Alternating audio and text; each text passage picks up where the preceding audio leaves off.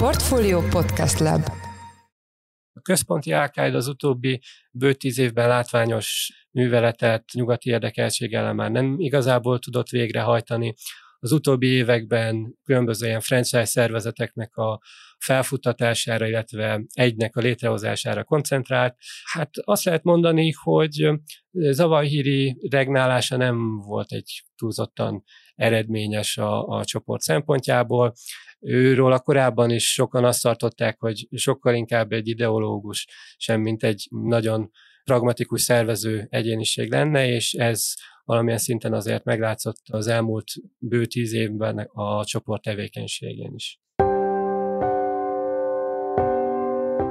Mindenkit üdvözlünk, ez a Portfolio Checklist különkiadása augusztus 6-án szombaton. Joe Biden amerikai elnök augusztus 1-én hétfőn bejelentette, hogy amerikai idő szerint július 30-án este Kabulban megölték Ayman al-Zawahirit, az Al-Qaida vezetőjét. De mekkora győzelem ez most az Egyesült Államok számára, milyen hatással lesz a merénylet az Al-Qaidára, és egyáltalán a terrorszervezet mekkora veszélyt jelent jelenleg Amerikára és a világra a témával kapcsolatban. Itt van velünk a stúdióban Kemény János, a Nemzeti Közszolgálati Egyetem Stratégiai Védelmi Kutatóintézetének tudományos munkatársa. Üdvözlöm a műsorban, köszönjük, hogy elfogadta a meghívásunkat. Köszönöm a lehetőséget. Kezdjük egy kicsit távolabbról. Amikor iszlám fundamentalizmusról, vagy a globális dzsihádról, terrorizmusról beszélünk, akkor nagyon nagy a képzavar, nagyon sok fogalom keveredik, így most szállazzuk ezeket szét. Ugye Ayman al-Zawahiri haláláig az Al-Qaida fegyveres iszlamista szervezetnek volt a vezetője, ezért adódik a kérdés, hogy pontosan mit jelent az iszlamizmus, vagy más néven politikai iszlám, és hova vezethetők vissza ennek a mozgalomnak a gyökerei. Ez egy feletébb összetett kérdés, úgyhogy nem is nagy csoda, hogy ezzel kapcsolatban azért zavarok szoktak keletkezni. Maga a mozgalom az több szálon vezeti vissza a történetét. Legközvetlenebb előzménynek a muszlim testvériség kialakulását szokták tekinteni az 1920-as évek végén, ami tulajdonképpen egy átfogó társadalmi reformot végrehajtani kívánó mozgalom, és ugye a mai napig létezik számos ugye regionális leágazással, amik közül vannak, amik erőszakot is alkalmaznak, ilyen például ugye a Hamas a palesztin területeken.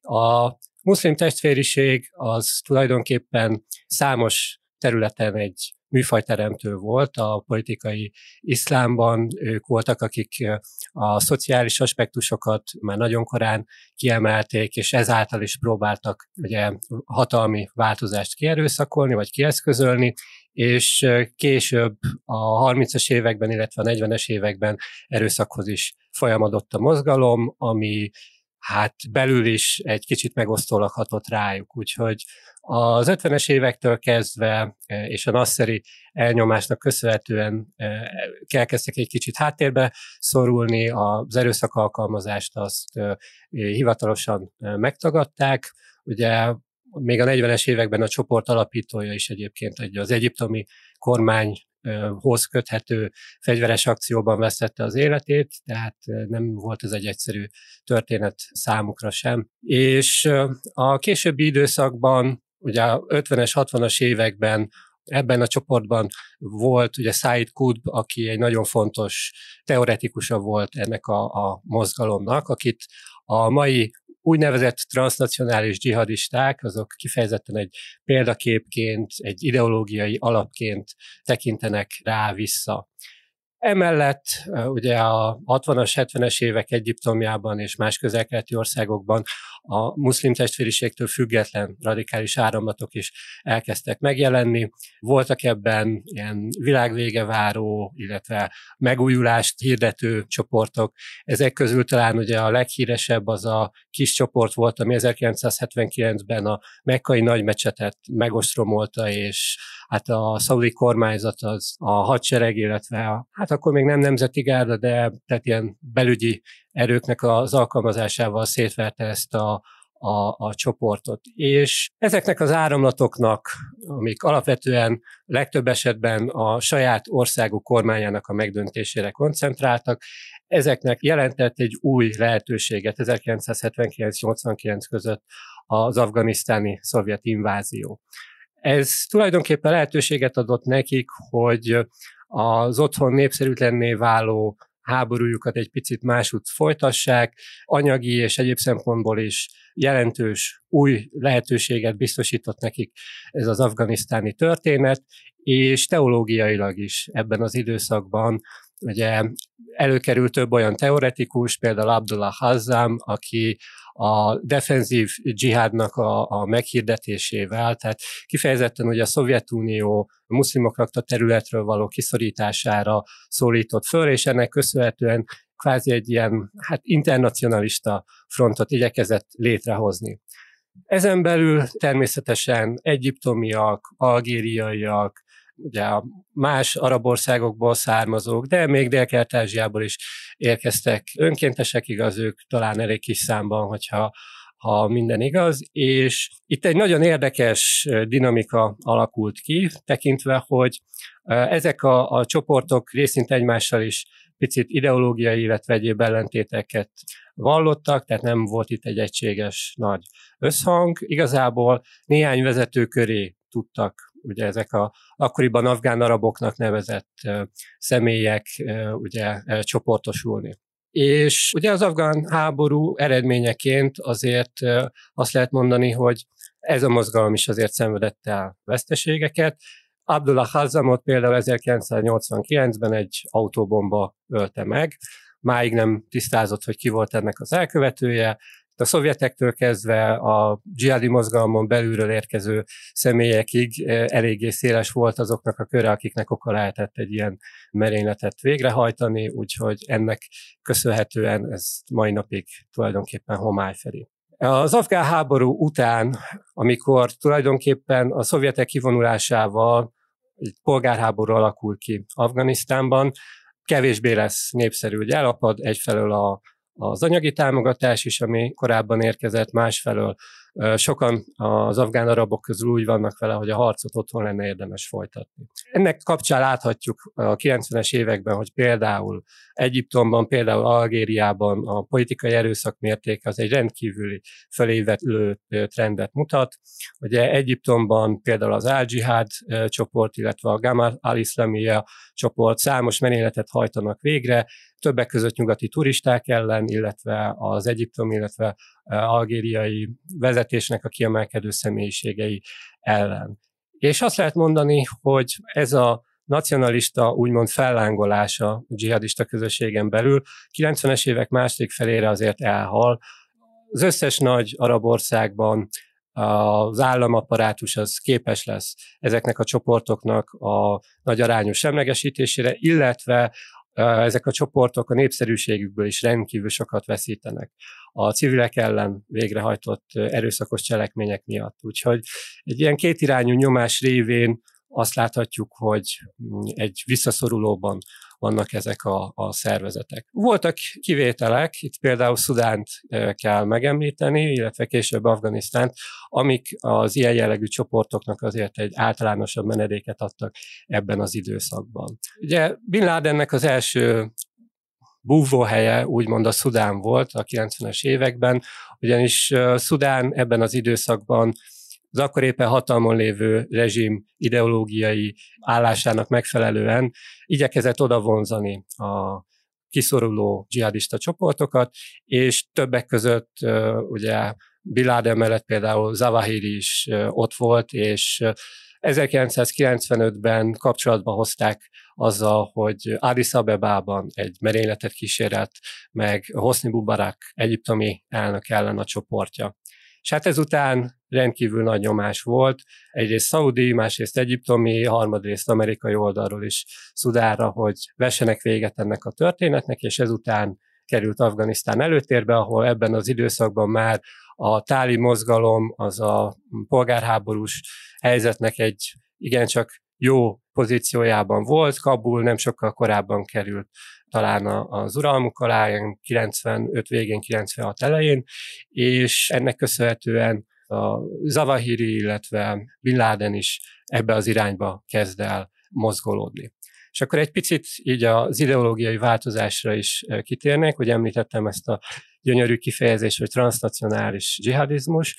Ez tulajdonképpen a szakirodalom ma arra a jelenségre alkalmazza, ahol állami támogatás nélkül tulajdonképpen egy alulról szerveződő nemzetközi térben mozgó és aktív szervezetet láthatunk, ahol ugye újabb értelmezések szerint már nem feltétlen szükséges szoros kapcsolatban állni a szervezetnek a vezetésével, hanem adott esetben egy hűségesküvel, vagy egy egyéb informálisabb módon a csoport nevében végrehajtott akciókkal is lehet úgymond a csoporthoz legitim módon tartozni. Úgyhogy a 90-es években azt láthatjuk, hogy a nacionalista harcoknak a kudarcaival Bin Ladennél ez a fajta elgondolás kerül előtérbe, magyarán szólva, egy új ellenséget hirdet meg a megmaradt, illetve hát a hozzáhű eh, dzsihadista személyeknek, csoportoknak,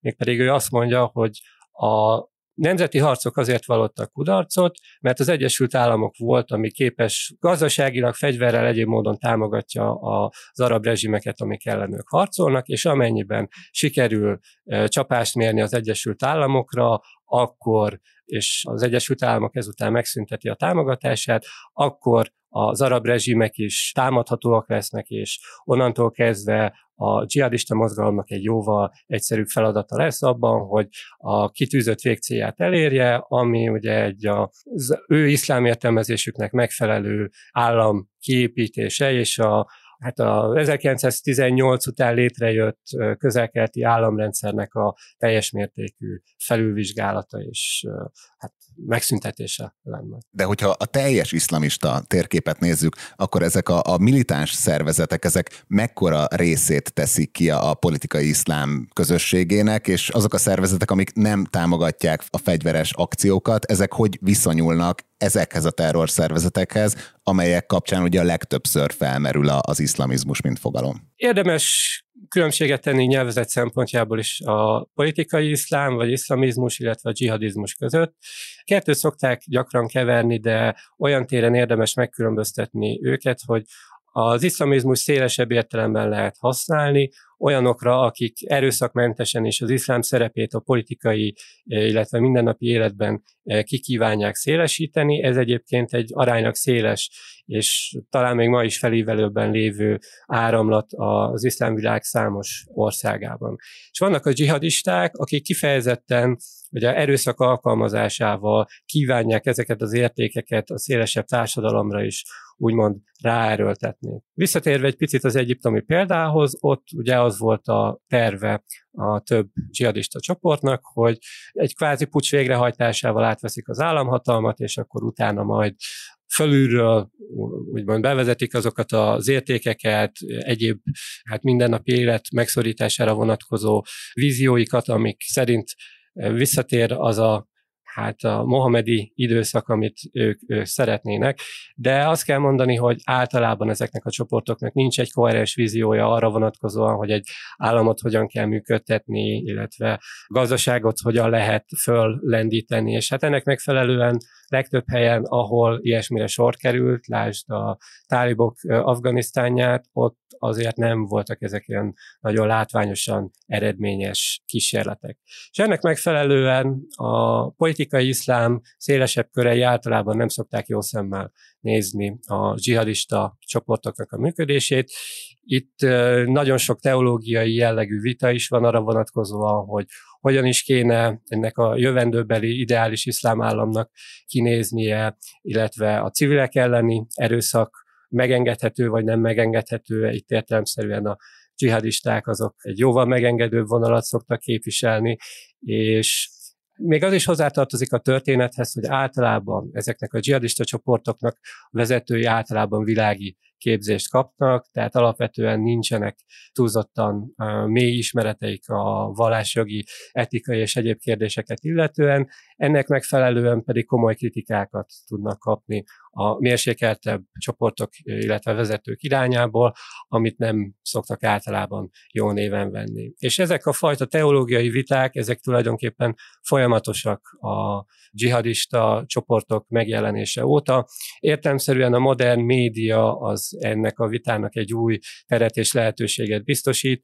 Tehát alapvetően, ha most Zavahirire gondolunk, akkor azt lehet mondani, hogy ő is több esetben különböző audio üzeneteiben reagált ilyesfajta kritikákra, illetve próbálta, vagy a saját vallásjogi helyzetét egy picit erősíteni. Hát ő például orvos volt képzését tekintve, tehát nem lehet azt mondani, hogy túlzottan, hogy is mondjam, formális vallási oktatást kapott volna, de ennek ellenére ugye ő, ő, ő volt a, az egyiptomi AGA csoportnak egy kiemelkedő tagja, és ugye későbbiekben a, az al lett a második, majd ugye Bin Laden halála után első embere. Igen, ugye róla majd kérdezném az interjú későbbi szakaszában. Először még térjünk rá arra, hogy ugye most már említettük Bin Laden, Zawahirit és, és most az Alkaidát is. Ezt a szervezetet mikor hozták létre, és miért alapították meg, és, és nagyjából hogy működött a felépítése, vagy hogy működik ez most napjainkban? Itt a szakirodalom is néha azért ellenmond magának az alapítás körülményeit, illetve idejét illetően. Tehát itt általában az afganisztáni háborúra szokás visszavezetni ezt a történetet. A már említett Abdallah Hazzam alatt volt Bin Ladennek egy hát, emelkedő pozíciója az afgán-arab közösségen belül, és ebben az időben kerül kapcsolatba Zavahirivel és sok későbbi úgymond hát társával, beosztottjával. És ennek megfelelően a szakirodalom egyik része azt szokta mondani, hogy az al alapja az már tulajdonképpen ebben az időben megteremtődik. A szakirodalom másik része azt szokta mondani, hogy a kapcsolatok kialakulnak, de maga a szervezet az, az még egy későbbi változásnak a terméke. Itt ugye elsősorban a az iraki háború, amit egy töréspontként szokás kiemelni, amikor is ugye az Egyesült Államok csapatokat küld Szaudarábiába, ahonnan aztán ugye a Saddam rendszer ellen egy aránylag gyors és elég sikeres katonai támadást hajtanak végre, hogy Kuwaitból kiverjék az iraki erőket.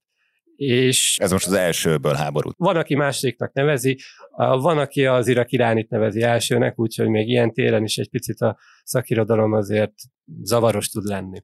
Lényeg a lényeg, hogy a kuwaiti felszabadítás után az amerikai csapatoknak maradniuk kellett, és ez Szaudarábián belül is azért egy elég komoly ellenérzést váltott ki, és sokan Bin Ladennek a, a váltását az Amerika ellenességben erre a pontra szokták visszavezetni, mert hogy ugye az iszlám két legszentebb helyének otthont adó Szaudarábiában külföldi katonák állomásosztatását elég sokan egy hát igencsak erkölcsileg és politikailag megkérdőjelezhető történetnek tartották.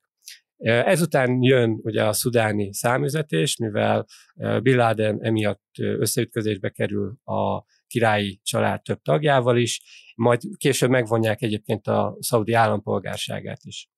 És az nem teljesen világos, hogy ugye a szudáni évek alatt mennyi szervezés történik, de a formális létrejövése vagy megalakulása a csoportnak az általában 1998-ra szokás tenni, amikor is Bin Laden és a közvetlen segítői, több, ugye akkoriban már eléggé szétzilált zsihadista csoportnak a különböző képviselői egy elég sajtóeffektív nyilatkozatot tesznek közzé, egy kvázi sajtótájékoztató jellegű rendezvény keretében, ahol is zsidók és keresztesek elleni egységfront létrejövétsét jelentik be, hogy az ő kifejezésüket használjon. És ezután kerül sor ugye a kenyai és tanzániai amerikai nagykövetségek elleni merényletre, a kolromboló elleni merényletre Jemenben, illetve a 2001. szeptember 11-i merényletekre.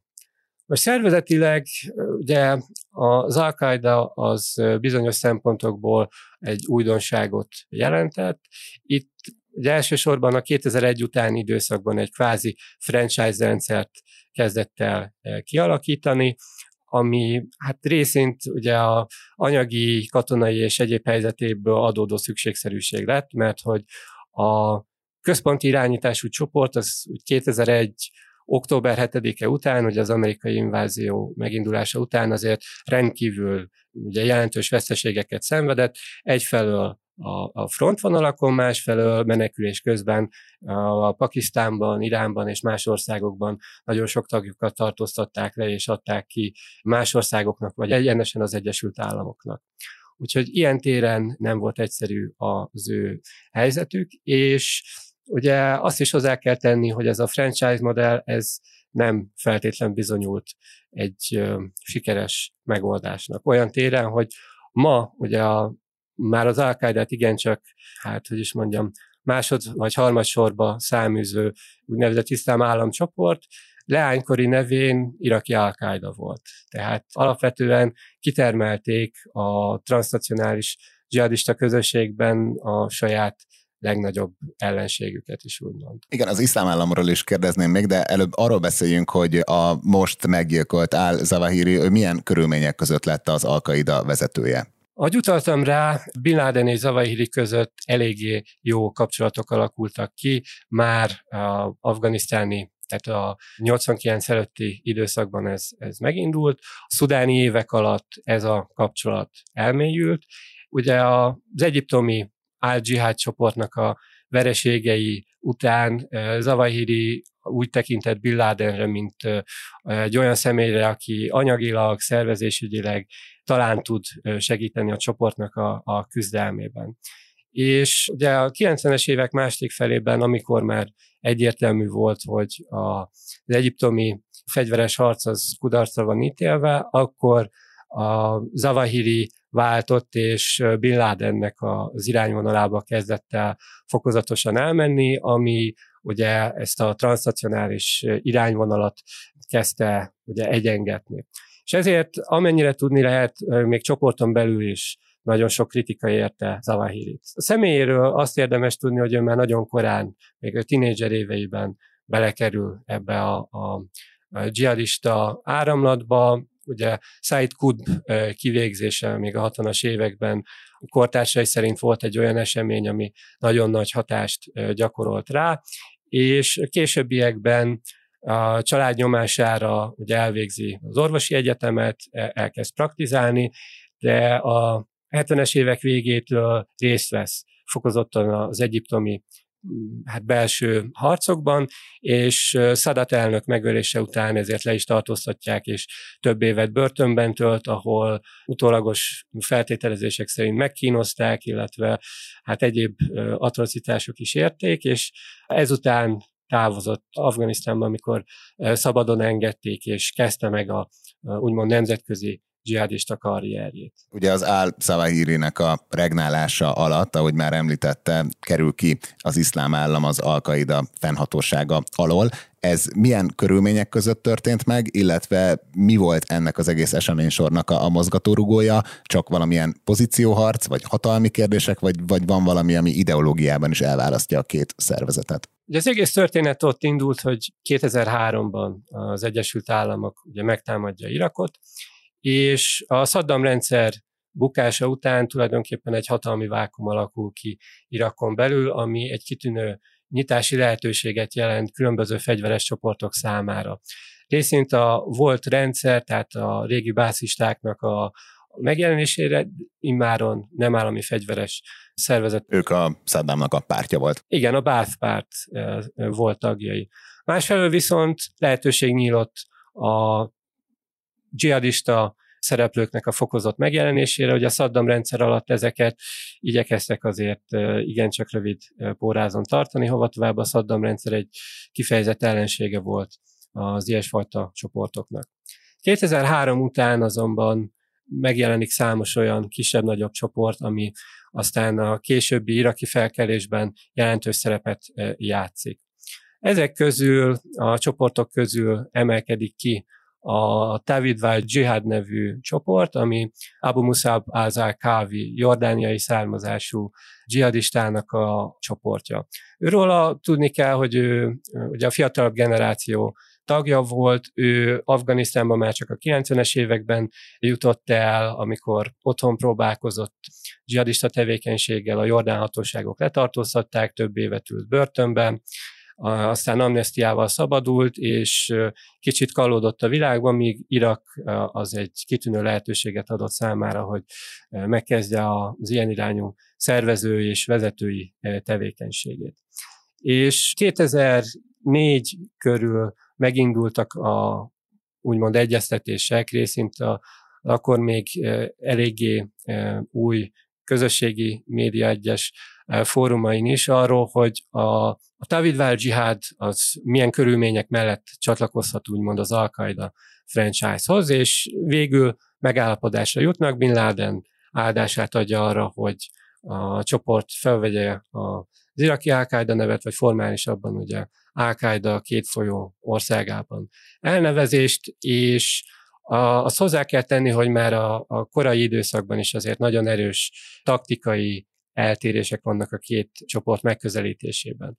Az iraki al alapvetően felekezeti stratégiát igyekezett Irakban megvalósítani, ami azt jelentette, hogy ők nem csak az amerikaiakat támadták, hanem a síta többségét az országnak is, tehát civileket konkrétan, annak érdekében, hogy al csoport helyét Irakban megerősítsék, másfelől pedig ugye egy olyan ellenséget próbáljanak kreálni, ami ellen saját zászlót tudják egyesíteni a többi iraki dzsihadista csoportot, meg akár a nacionalista csoportokat is.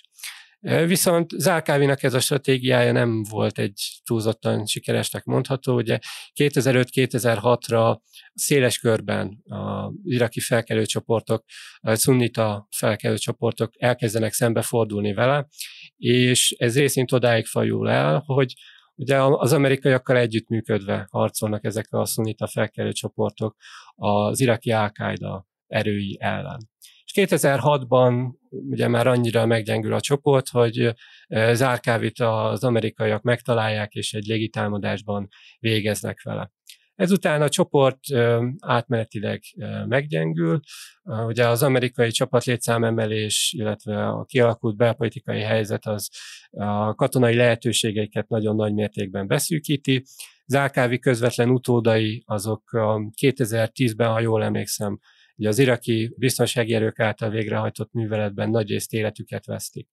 És sokan ekkor már a csoportnak a végével számolnak, de az iraki belpolitikának a, az érdekességei, ugye 2013-14-es időszak azok lehetővé teszik, ugye, hogy új vezetés alatt nagyon rövid időn belül a csoport megerősödjön. És folytatva ezt a felekezeti stratégiát, tulajdonképpen egy igencsak erős ellencsoport válik belőlük a, a, az al számára. Az al oldaláról több alkalommal ugye nyilvánossá vált az, hogy nem igazából támogatták Zálkávinak ezeket a, a törekvéseit. Nyilvánosságra került egy olyan levél még a 2000-es évek közepén, ahol Zavahiri közvetlenül elítéli Zárkávinak a, a felekezeti stratégiáját, de azt kell mondani, hogy Zárkávi és az utódai egyre inkább ugye a saját irányukba mentek el, ideológiailag, taktikailag és egyéb szempontok szerint is. Úgyhogy tulajdonképpen a 2010-es évek első felére központi al az visszavonja úgymond az áldását az iraki al fölől, amit ekkoriban már ugye fölvette az iszlám állam elnevezést, mert hogy ők pedig ugye arra törekedtek, hogy picit fejreállítva a az al törekvéseit előbb hozzanak létre egy úgymond iszlám államot, és utána egyesítsék a, a szélesebb területeket. Ugye ők Irak-Szíria vonatkozásban gondolkodtak, de aztán a katonai sikereiknek köszönhetően tudták másolni azt a franchise stratégiát, amit Bin Laden elkezdett kialakítani, és ennek köszönhetően ugye Közép-Afrikától kezdve Afganisztánig számos kisebb csoport csatlakozott a úgynevezett iszlám államnak a, a hát, zászlajához idézőjelesen. Mit tudunk most egyenlőre a Zavahiri elleni merényletről? Egyelőre még ugye elég keveset, ugye hétvégén történt. Amit hivatalosan amerikai oldalról elmondtak, az az, hogy egy 5-6 hónapja a családján keresztül már hogy elkezdték földeríteni, hogy hol is van Zavahiri. És Hát ebben az időszakban ugye megtalálták a, ezt a házat, ahol ő tartózkodott, ez idő alatt részletesen próbálták elemezni, hogy hogyan hajtható végre egy rakétacsapás anélkül, hogy civil áldozatai is lennének ennek a, a történetnek, és egyelőre úgy tűnik, hogy ez egy eléggé hatékonyan végbe ment folyamat volt, tekintve, hogy a jelen információk szerint ő volt az egyetlen áldozata ennek a, a rakétacsapásnak. Kevésbé hivatalos információk szerint az amerikaiak a Zawahiri megölésére egy olyan Hellfire rakéta változatot használtak, ami nem repeszromboló fejjel van ellátva, hanem pengékkel, illetve a mozgási energiával öli meg a célpontot, így nagyon minimális kárt okoz a környezetében. Ugye. Ha jól emlékszem, akkor első alkalommal talán 2019-ben ismerték el azt, hogy ilyesfajta fegyver létezik, de állítólag már korábbi alkalmakkor több helyszínen is bevetésre került ez az eszköz. És még ugye azt lehet talán elmondani, vagy azt érdemes elmondani, hogy Zavahiri a hírek szerint ugye egy erkélyen áldogált, és ezt rendszeresen megtette, valószínű síti, hogy hát a biztonsági ébersége az már nem volt olyan, mint korábban. Ugye őt többször is korábban megpróbálták megölni dróncsapásokban, volt állítólag különleges műveleti bevetés is ellene még a pakisztáni törzsi területeken, ahol nem találták meg, illetve nem sikerült őt megölni, és ezen tapasztalatuk után ez egy elég érdekes fejlemény, hogy szabad ég alá merészkedik csak úgy. És ez mennyire tekinthető egy ilyen stratégiai győzelemnek az Egyesült Államok számára? Az Alkaida fontos-e még annyira, hogy mindig így le kell vadászni a vezetőit, vagy ez már kicsit olyan, nem mondom, hogy megszokás, de hogy egy olyan automatizmus is lehet, hogy akkor jön egy ilyen információ, akkor azt végre kell hajtani. Tehát itt ezt, hova helyezzük el ezt az eseményt így a, a politikai térben? Hát Zavahirinek volt még egy nagyon fontos szimbolikus jelentősége, ugye az amerikai politikai vezetés számára tekintve, hogy ő volt a 2001. szeptember 11-i merényletek alatt a, a második leginkább előtérben lévő al vezető. Úgyhogy ilyen téren valószínű Biden még személyesen is azért motivált volt egy ilyen csapásnak a, a végrehajtására. Az, hogy gyakorlati szempontokból mekkora jelentősége van a, az al hát a központi al az utóbbi bő tíz évben látványos műveletet nyugati érdekeltséggel már nem igazából tudott végrehajtani. Az utóbbi években különböző ilyen franchise szervezeteknek a felfuttatására, illetve egynek a létrehozására koncentrált. Ugye ez a dél-ázsiai al ami egyébként nem szerepelt eddig olyan nagyon látványosan a nemzetközi hírekben létrehozása az ő nevéhez köthető. És hát azt lehet mondani, hogy Zavahiri regnálása nem volt egy túlzottan eredményes a, a csoport szempontjából. Őről a korábban is sokan azt tartották, hogy sokkal inkább egy ideológus, sem mint egy nagyon pragmatikus szervező egyéniség lenne, és ez valamilyen szinten azért meglátszott a, az elmúlt bő tíz évben a csoport tevékenységén is mi hát most az Alkaida számára? Egyáltalán lehet már tudni, hogy ki lesz az új vezető, ugye amikor Bin Laden meghalt, akkor majdnem így automatikusan mindenki mondta, hogy akkor biztos a, a Zawahiri lesz az, tehát hogy fogják kiválasztani az új vezetőt, és vannak-e már nevek, akik esélyesek erre? Még nevet nem hallottam, ez általában úgy szokott működni, hogy az ilyen dzsihadista csoportoknak van egy vezető tanácsadó testülete, ami jelölni szokta úgymond a vezetőt valamilyen kompromisszumos megegyezés alapján ez az elmélet. A gyakorlatban általában azért ugye a hatalmi tényezők a csoporton belül, a népszerűség a követők körében olyan tényezők szoktak lenni, amik predestinálni szoktak azért embereket arra, hogy ilyesfajta hát előléptetéseket megnyerjenek maguknak. Most az utóbbi években viszont nem volt egy olyan látványos második, harmadik ember a al belül, aki erre a szerepre egy automatikusan pályázhatna, úgyhogy én a magam részéről kíváncsian várom, hogy milyen gyorsan történik majd egy ilyen hát hivatalos, kvázi hivatalos bejelentés a csoport részéről, és hogy ki lesz a szerencsétlen illető. Mi mondható el a, a teljes globális dzsihád jelenlegi állapotáról? Ugye az amerikaiak Afganisztánból kivonultak, van egy nagyon minimális katonai jelenlétük még Szíriában. Mennyire releváns jelenleg ebben az egész közegben a, a, a dzsihadista mozgalmaknak a jelenléte? A dzsihadista mozgalmak, főleg így a transnacionális vonal az utóbbi években azért nagyon jelentős veszteségeket és vereségeket volt kénytelen elkönyvelni. Ugye az, hogy központi alkajda az tulajdonképpen eléggé hát megtépázódott így a 2001 utáni időszakban, az, hogy a, az iszlám államcsoport az um, ugye 2018-ra tulajdonképpen a területi ellenőrzését elvesztette Irakban és Szíria nagy részében is, ez elég erőteljesen ugye letörte ezeket a, a korábbi ambíciókat, ugyanakkor azt mondhatjuk, hogy vannak még olyan hadszinterek, ahol a dzsihadista csoportoknak azért van még szerepvállalásuk. Ugye Afganisztánt kíváncsian fogjuk nézni, hogy milyen irányba fog fejlődni, Ugye a kivonulás előtt amerikai jellemzők is azt mondták, hogy egy két-három év, és utána Afganisztán ismét egy kiinduló pontja lehet a nyugatellenes terrorcselekményeknek. Ott van még a jemeni polgárháború, ahol a dzsihadista csoportoknak részint ugye a transnacionalista irányból is azért van keresni valójuk. Szíriában is azért még e, vannak jelen ilyen csoportok, bár ott is azért az utóbbi időben eléggé megroppant a helyzetük.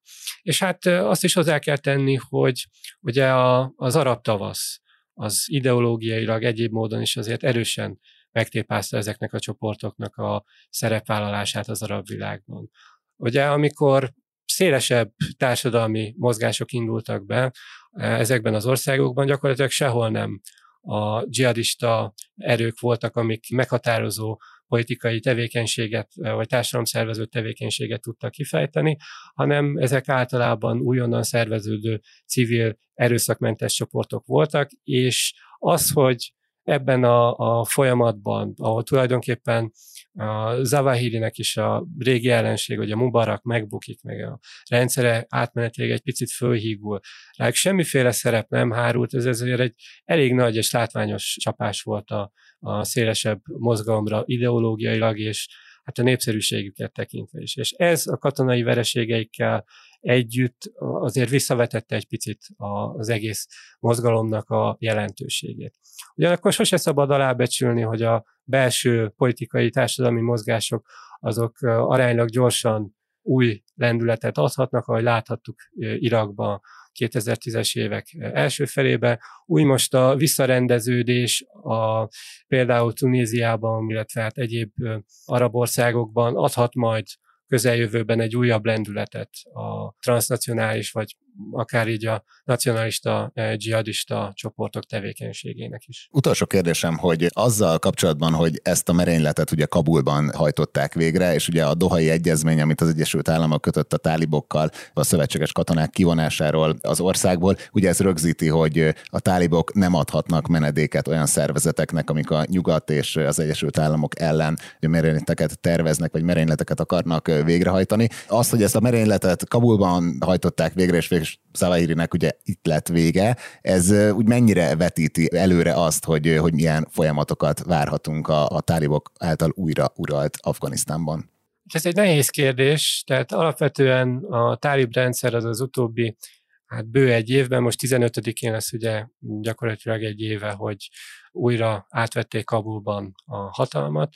Tehát ebben az egy évben ugye igyekeztek adni is, meg nem is a nyugati világnak különböző ígéreteket, például ugye a dzsihadista tevékenység kapcsán, ugye Dohában tettek egy olyan kétes ígéretet, hogy igen, ugye nemzetközi szervezeteket nem fognak odaengedni, de ugyanakkor voltak utalások arra is, hogy ők például az al nem tekintik ilyesfajta fenyegetésnek, cserébe ugye az iszlám államot azt igen, illetve hát a helyi szervezetét, ami ellen ugye a tálib mozgalom az mai napig fegyveres harcot folytat, mert hogy ugye a ISIS-K szerint a tálibok azok, akik hitehagyottak, tehát ez így a szélesebb kontextusban is érdekes dinamikákat tud szülni, zárójel bezárva, de a tálib rezsim nemzetközileg igyekezett ugye némi legitimitást szerezni, igyekezett az Egyesült Államok által korábbi kormány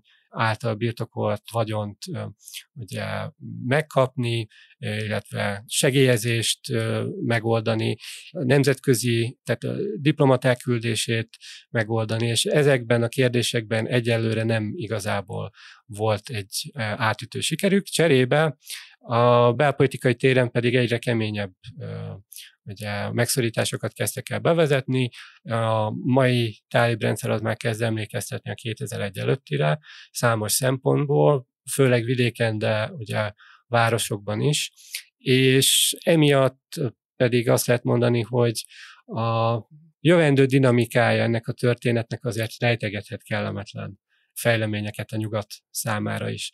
És hogyha hozzátgondoljuk azt, hogy azután, hogy ugye az al első számú vezetőjét most Kabulban megölték, nem tudom, hogy ki mennyire vette komolyan Washingtonban a dohai megállapodásnak a betűit, illetve hát adott esetben a szellemét, de most már az, azt hiszem mindenki számára látható, hogy a tálib oldalon azért fontos dolgokban nem tartják magukat ehhez, és innentől kezdve a további nemzetközi elfogadottsága a tálib rendszernek azért erősen megkérdőjelezhető, innentől kezdve pedig kevesebb veszteni valója lesz a tálib vezetésnek, amikor azon gondolkodik, hogy milyen kapcsolatot alakítson ki különböző radikális csoportokkal. Köszönjük szépen, hogy megosztotta velünk a szakértelmét és az elemzését. A mai műsorban Kemény János, a Nemzeti Közszolgálati Egyetem Stratégiai Védelmi Kutatóintézetének tudományos munkatársa volt a vendégünk. Köszönjük szépen, hogy a rendelkezésünkre állt. Köszönöm a lehetőséget.